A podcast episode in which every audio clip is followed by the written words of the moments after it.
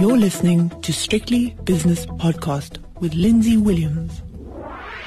As always, on the first Friday of the new month, the United States Labor Department releases the non farm payrolls data. That's the number of jobs created outside of the agricultural sector of the United States of America. Today, was, of course, was the day. And the United States, during the month of September, created 661,000 new jobs, which is good news, slightly shy of the 760, 770 that people were expecting. But nonetheless, lots more new jobs. And the unemployment rate came down to 7.9%, just a, a fraction lower with me is independent analyst and economic advisor, and that's Liston Meintjes speaking to us from New Zealand. Liston, we've only got seven or eight minutes on this one, so the detail we can talk about next week maybe, but what was your overall impression? Well, again, I think uh, most people uh, didn't even notice this, for, which is quite a change. It's a highly weighted, uh, anticipated number but I think other things are taking their mind, notably the uh, uh, president getting uh, coronavirus. Yes. So, and, and, unlike usual, where there's a sort of hyperventilation on these numbers, and we've been through this before. Uh, so again, whether it's 7.9 or whether it's some other uh, number that people uh, were anticipating, it, it, it would normally have an effect. Uh, message I've got, just you know, the the usual as I look down the table that uh, that I look at, which contains both seasonally adjusted, which is what they report on, and non-seasonally adjusted.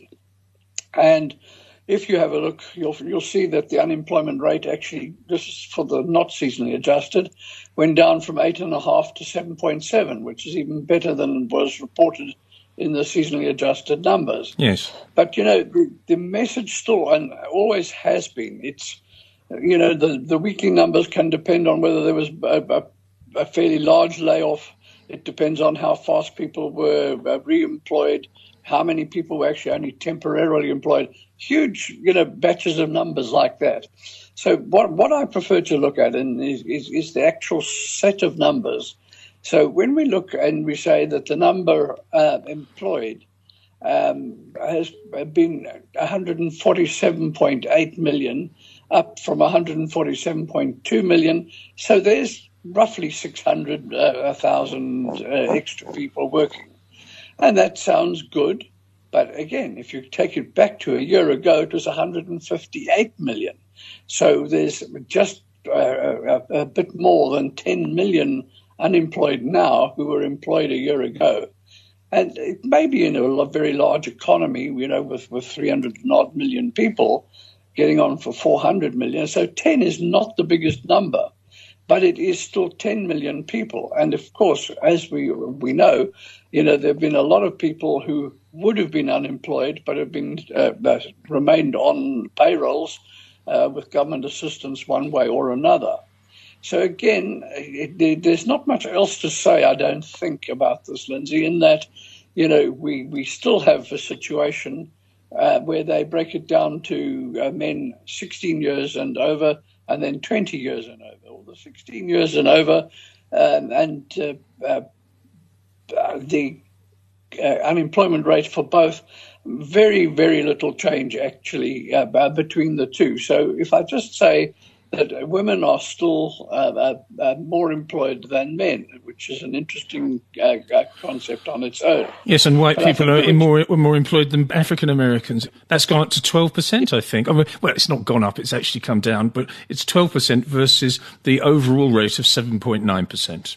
Yeah, and again, you know, the jobless rate for teenagers is fifteen point nine percent. You know, so they, they always specify those those details as if that's going to make some uh, investment decision uh, for you. Uh, but again, it says here amongst the unemployed, the number of persons on temporary layoff decreased by 1.5 million in September from 4.6 million. Now, 1.5 down from 4.6 is a third. I mean, that's a pretty big percentage change.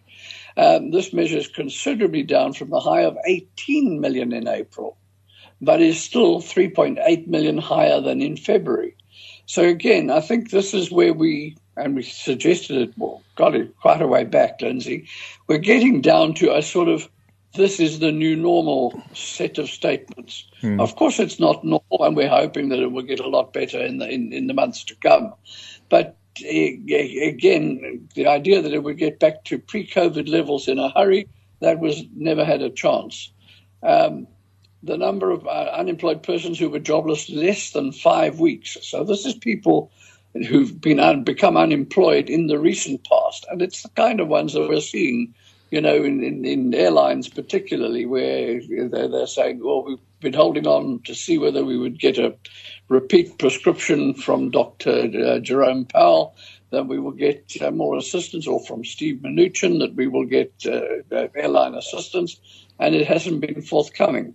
Now, there was a, a, a bill passed in uh, in the House uh, yesterday, um, providing for further further relief. The real question is exactly where that will go, how soon it will come, and then again coming back to the hospitality industry. You know, it, it simply will not get back to levels that it was at uh, for quite some time. No, so the, I think the next couple of figures, the next couple of months' figures, will determine whether um, this is just a little pause after the spectacular gains that was lauded by Mr. Trump. I think 10 million jobs created in a short amount of time, but we knew that was going to happen. It's just a question of whether this is a, flat, a flattening, or and then it will continue to get better, or if it'll just get worse, as many people are predicting, or rather not get any better. Right. Just for the last two minutes, if you would, Liston, your view on the extraordinary situation just before the US election of the president c- contracting the coronavirus? Because there's so many questions it throws up. Well, remember Boris Johnson got it in the UK, and I think it changed his mind a fair bit about what coronavirus was, um, how dangerous it could be, uh, and, and uh, how debilitating it could be. So I think the real question here is, you know, do we see the next debate in two weeks' time, or do we suddenly say, gosh, no, that will be conducted with masks on, thank you. and I think with masks and a, and a mute button, we might have one of the dullest, most boring presidential debates that we've ever seen. The question is, sorry to interrupt you, the question is, if his condition worsens and he can't if he can't compete in the in the election uh, for for some reason, or he's withdrawn uh, his his candidacy for president is withdrawn, then we've got some fun and games. Okay, absolutely, uh, and and again, you know, this may give us some idea of people saying, well, what would happen if next year it's President Biden, uh, and the market this afternoon, or that's uh, uh, your afternoon, and there's America Open, it is it's saying well it's worth a couple of hundred points on the on the on the Dow and only ten or so points on the on the S and P. Mm. So not not big that people are, are looking at this, but it is again you know just in in, in uh, looking into the future like this. He could well recover quite quickly because he has yes. expert and, and fantastic resources at his disposal, uh, and all totally motivated in one direction. So I guess it's the newscasts over the over the next week that will be interesting.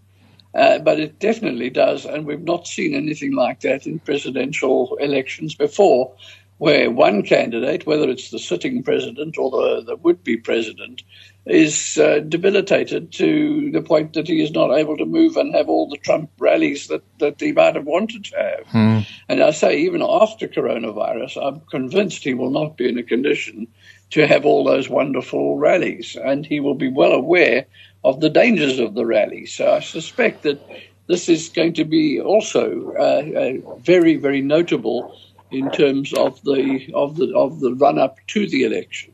I think so too, Liston. Thanks very much. We'll have to leave it there, but thanks for your analysis on both the Trump matter and also the jobs data. That's Liston Meintjes, independent economic and market analyst, speaking to us from New Zealand. The views and opinions expressed in these podcasts are those of Lindsay Williams and various contributors and do not reflect the policy, position, or opinion of any other agency, organization, employer, or company associated with strictlybusinesspodcast.com. Assumptions made on the analyses are not reflective of the position of any other entity other than the speaker or the author. And since we are critically thinking human beings, these views are always subject to change, revision, and rethinking at any time. Please do not hold us to them in perpetuity.